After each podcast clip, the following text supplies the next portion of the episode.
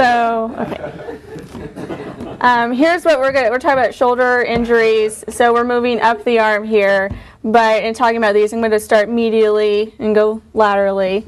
Um, so we're going to talk about SC dislocation, the clavicle. I added some uh, uh, that were from Rosen's, like impingement and rotator cuff, um, scapula, AC injuries, shoulder dislocations. We'll do a little demonstration um, and adhesive capsulitis, uh, humerus fractures, and brachial plexus injuries. So I added some shoulder tests. These are the ones that I commonly use when I'm evaluating the shoulder. Um, there's a lot of name tests out there. There's even more you can find on the internet or maybe you were taught in school. Um, just like a knee exam has a lot of name tests, shoulder exam has some. So the Apley scratch test just for basic range of motion, opposite shoulder, back of the neck, back of the uh, um, mid back and then pushing off. Apprehension tests for chronic shoulder dislocation, but I don't know why anybody with chronic dislocations would even let you get them into position for that. I mean, I dislocated my knees a dozen times before I had surgery, and nobody can touch my knees. So I don't think somebody with chronic shoulder dislocation is going to let you uh, come near them. And then um, drop arm tests for rotator cuff injuries and the empty can for kind of the supraspinatus uh, tendon uh, tears and inflammation. Um, the Neer's test, supraspinatus impingement. Um, you can also inject lidocaine in the subacromial space. About 10 mils of a 1% solution is supposed, and if it relieves the pain there, um, then that's supposed to uh, uh, diagnostic for a supraspinatus impingement. Um, Speeds and Yergason's test for bicipital tendonitis, even though I'm not going to really talk about that thing that you can see in the uh, shoulder area. So SC dislocations, uh, sprains are more common than dis dislocations. Um, either way, there's severe pain. Um, the patient, um, the shoulder will be short and kind of rolled forward. And this is kind of the position that they're in when they fall on their shoulder or have direct trauma as well. Um, posterior dislocation is um, really uncommon, and it's probably the more feared of the two because you can impinge on a lot of the mediastinal structures that you like to keep like the trachea.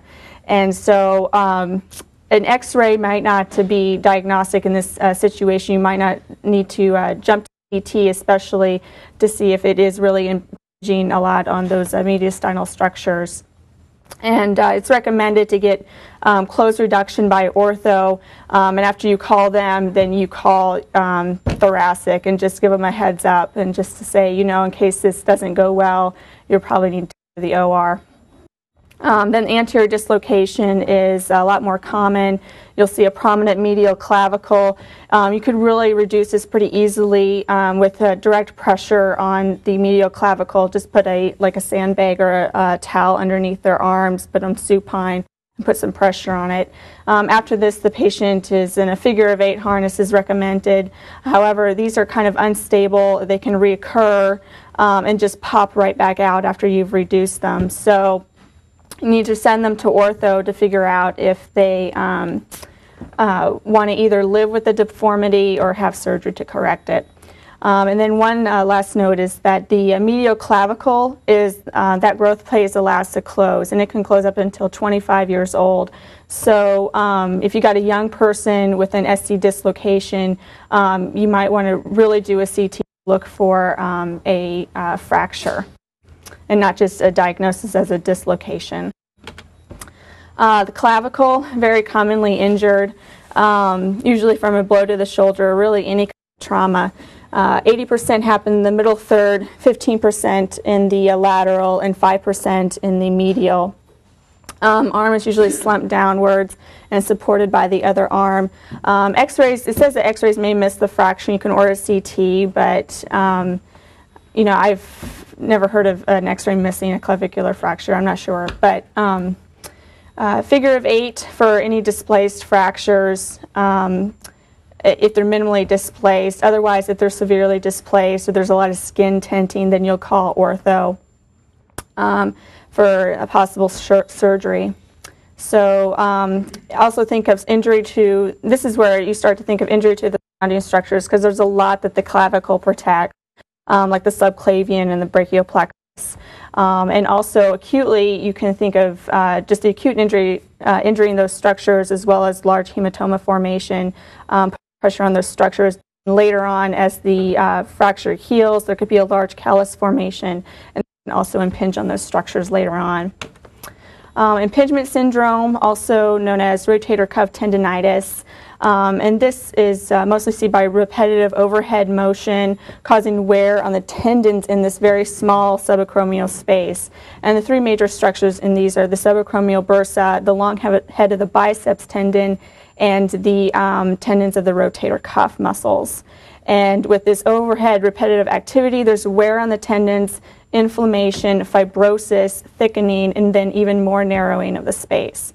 Um, patients usually have nocturnal pain. Um, there's a uh, positive Neer sign or the lidocaine that I talked about before.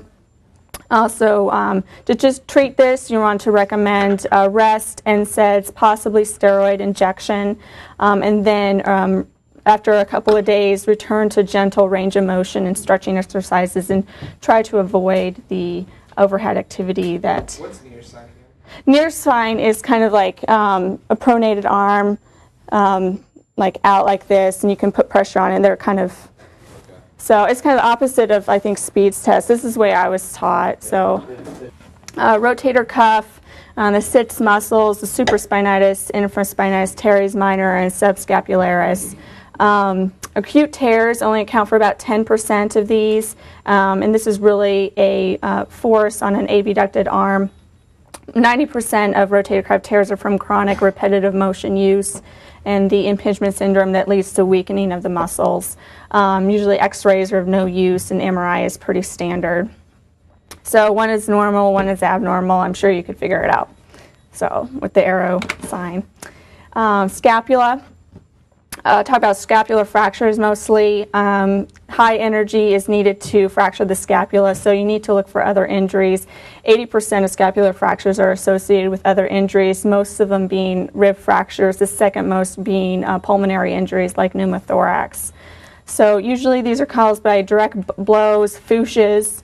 From now on, we'll call FOOSHes can cause anything in the arm, um, and then also dislocations. Uh, arm is usually held in adduction and has a flattened appearance. Um, your basic shoulder film should uh, uh, detect most scapular fractures. Um, uh, one very rare uh, injury to the scap- scapulothoracic dissociation, well, you'll see um, kind of a lateral lateral scapular on the chest x-ray. And there's a lot of neurovascular findings, a lot of uh, brachial plexus injury associated with this, and subclavian artery um, avulsion as well. Um, usually, uh, fractures to the scapular body um, are really trivial and can be put in a sling with some uh, ortho follow-up, but otherwise you're going to need to call ortho if there's a glenoid, acromion, or coracoid process uh, fracture because these are associated with a lot of disability, a lot of pain, and will probably need surgery. Um, the AC joint, um, there's two main uh, ligaments, the acromioclavicular ligament and the coracoclavicular ligament.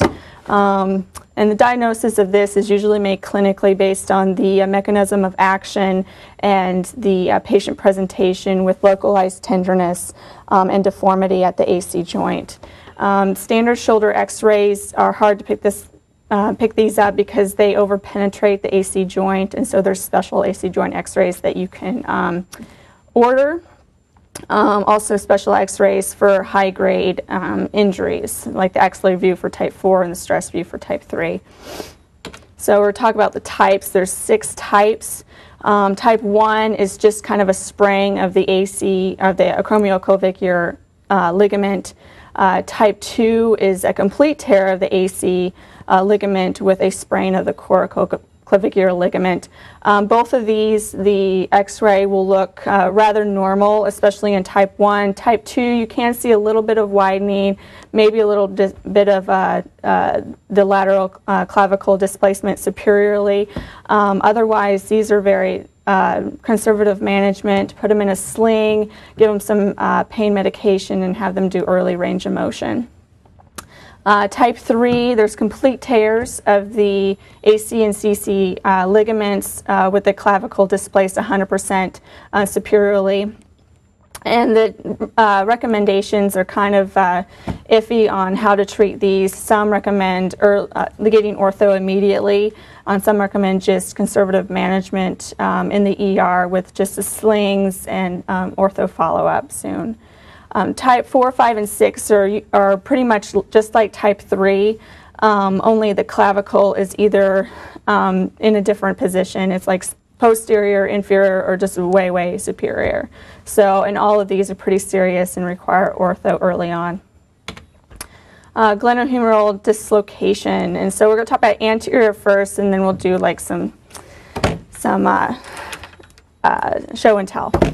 So there's four types of anterior dislocations, and usually these are just uh, divided on where the uh, where the humeral head lies, and the subcoracoid is the most um, common. Um, all these are um, associated with severe pain. Um, the patient's arm is uh, abducted, externally rotated, squared off. There's actually nerve neuropraxia in over 50% of these. Um, you want to get make sure you get the scapular Y view to, just to make sure um, the direction of the dislocation. And um, uh, just uh, reduction complications of these um, I'll just talk about now and one is the, uh, the Hill-Sachs lesion, the posterior lateral compression fracture of the humeral head, um, and this corresponds to the Bankart lesion, which is a tear in the glenoid labrum off the anterior rim. And the Bankart lesion is uh, what leads a lot of young people with uh, recurrent dislocations to have these recurrent dislocations. Um, also, uh, complications are fractures. 15% uh, of anterior dislocations are, are associated with a uh, greater tuberosity uh, fracture. Also, rotator cuff injuries. Um, about 80, over 80% of uh, people over 40 with uh, anterior dislocations have a rotator cuff injury. Um, also, injuries to nerves, axillary artery in the elderly, things like that. So, here's the, the methods. And I don't know, Brian, if you want to come up and we'll do these. So, we're just going to go through. Uh-huh. Yes, they did recommend films before and after. So we'll do the, the modified Hippocratic first. So, yeah, I'll just put this over yeah, right here. So this is the modified Hippocratic. There we go. They all, yeah, they basically all do.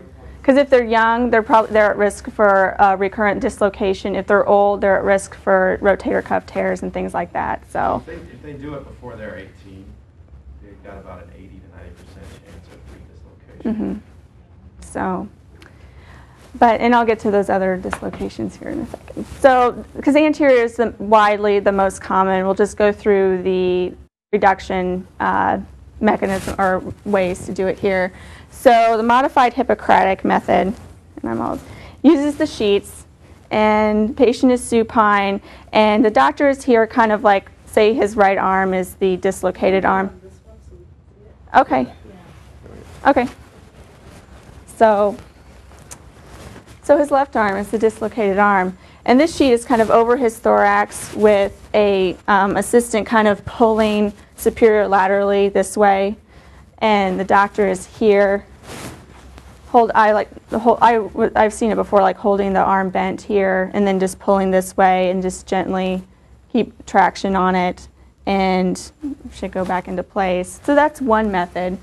Another method, and we'll do it while Brian's still um, supine. Yes, is the um, uh, the Milch method, which is basically um, abduction external rotation. So just going to externally rotate and slowly abduct. You know, and you should, um, Rosen said that by 20 to 30 degrees, you should be um, relocating the shoulder, but Tintinalli had a picture where the, the physician was way, way up here. So, um, and then also the um, external rotation, so the um, arm is uh, adducted and then slow external rotation. So, did you have a question, Chris? I'll show you Okay. couple of subtleties regarding this. Yes.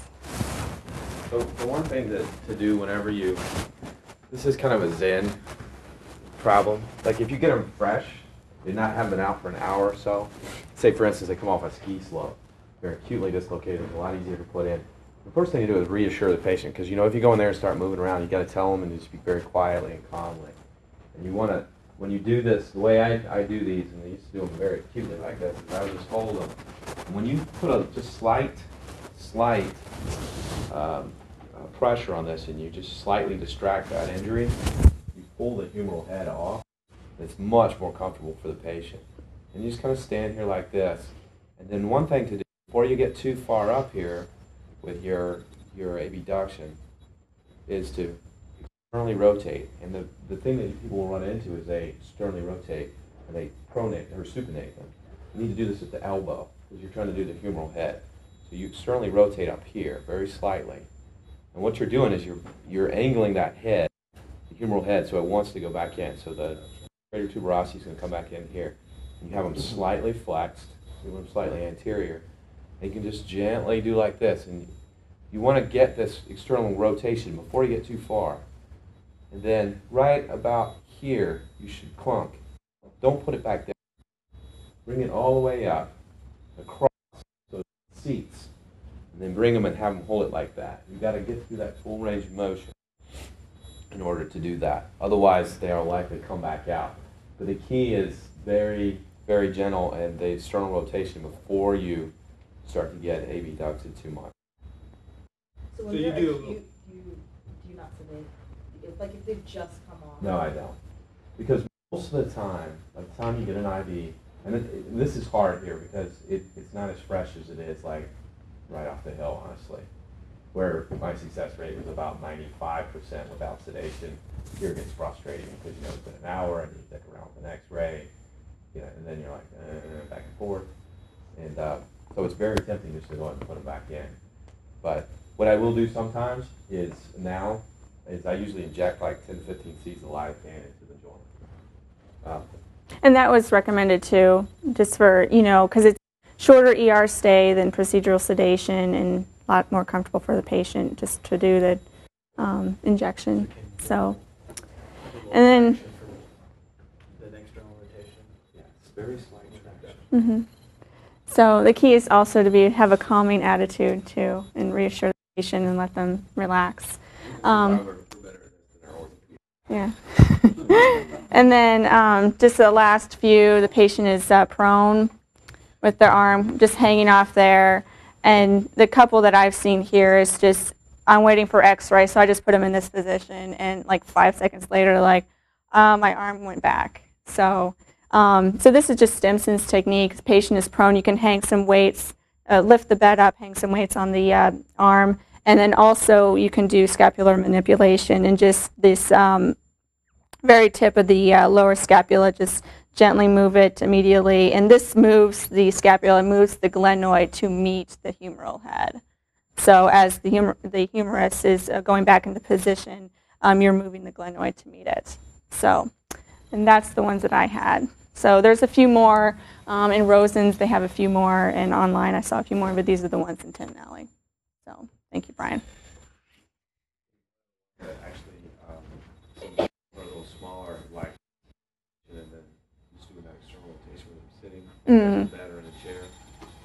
And um, if you have smaller hands or it's harder for you to grip someone above the elbow, this is a little bit easier. hmm So, um, so then I'll talk about posterior uh, dislocations. There's three different types um, based on where the uh, humeral head is. Uh, mechanism action of this is really a forceful internal rotation and adduction. As you, we've classically been uh, taught, it occurs during like struck by lightning or um, you know the grand mal seizure or something like that. This is basically because your internal rotators are a lot stronger than your external rotators. Um, usually the patient presents adductant and internal rotation. The anterior is flat. There's a prominent coracoid process, severe pain.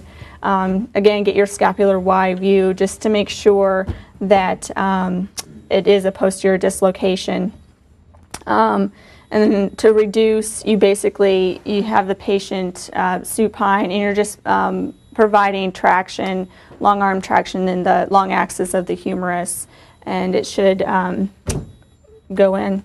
So, and then you can also push the humeral head anteriorly or have an assistant try to do that too.